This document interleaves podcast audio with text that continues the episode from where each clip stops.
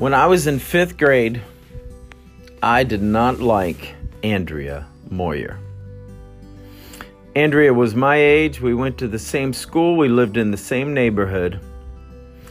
I didn't like her because she was bossy, always trying to tell me what to do. If I climbed a tree, she'd say, "Get down from that tree before you fall and break your neck." When it rained and I played in a water puddle, Andrea would say, "You better not get your school clothes dirty." Yeah, I did not like Andrea Moyer. When we got into seventh grade, the strangest thing happened. Andrea changed. She seemed nicer, softer. I started to look at her differently.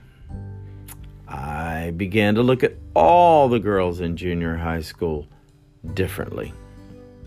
Now, the summer between seventh and eighth grade, we moved, and one day I decided I would like to go and visit Andrea. So, without telling anyone, I devised a plan to ride my motorcycle to her house. The problem was that I didn't have a driver's license, and my motorcycle was not street legal. It was a dirt bike, a motocross bike. So because it was illegal and I couldn't ride it on the street and the roads, I took back roads, made my own trails through farms and fields. I arrived at Andrea's house with no problem at all, but I stayed too long. It got dark, so I couldn't take those trails home because my dirt bike didn't have headlights. I got on the highway and noticed that I was being followed. And then it happened. I heard sirens and police lights. And I wish I could tell you I pulled over and explained that I had this crush on this girl and it just got too late and I didn't know what else to do. And the nice officer said, "Well, in that case, everything's all right. Just move along." But that's not what I did. That's not what happened. I made a really bad situation ten times worse by simply moving my wrist three inches. That's that's all it takes on a motorcycle with the throttle. And before it, before I knew it, I was going one hundred miles an hour. It was on my first high-speed chase. Now, I don't know about you, but when I was fifteen, I knew everything. I was smarter than all my teachers, all my parents, my brothers and sisters. So, of course, I could outsmart this highway patrolman. So I decided to get off the highway and lose him in a cornfield. Because after all, cops don't drive through cornfields, right? right? Right? It was not a good plan because it turns out cops can go into cornfields, and he followed me right through the field. I hit a patch of wet grass and started sliding out of control. When I finally stopped, where do you think that patrolman was?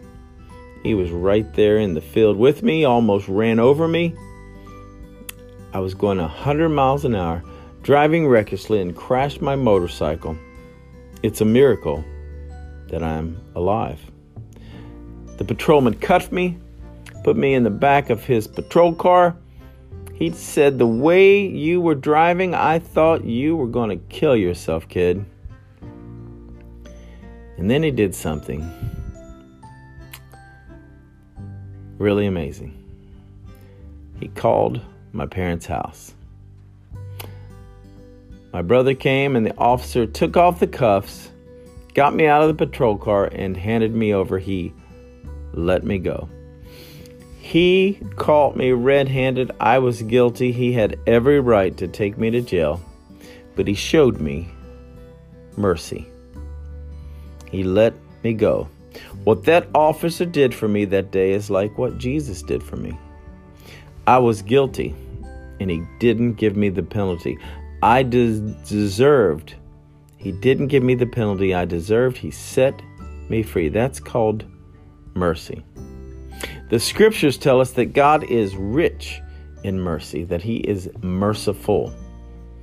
In Ephesians chapter two, verses four and five, Paul says, because of his great love for us, God, who is rich in mercy, made us alive with Christ, even when we were dead in our transgressions.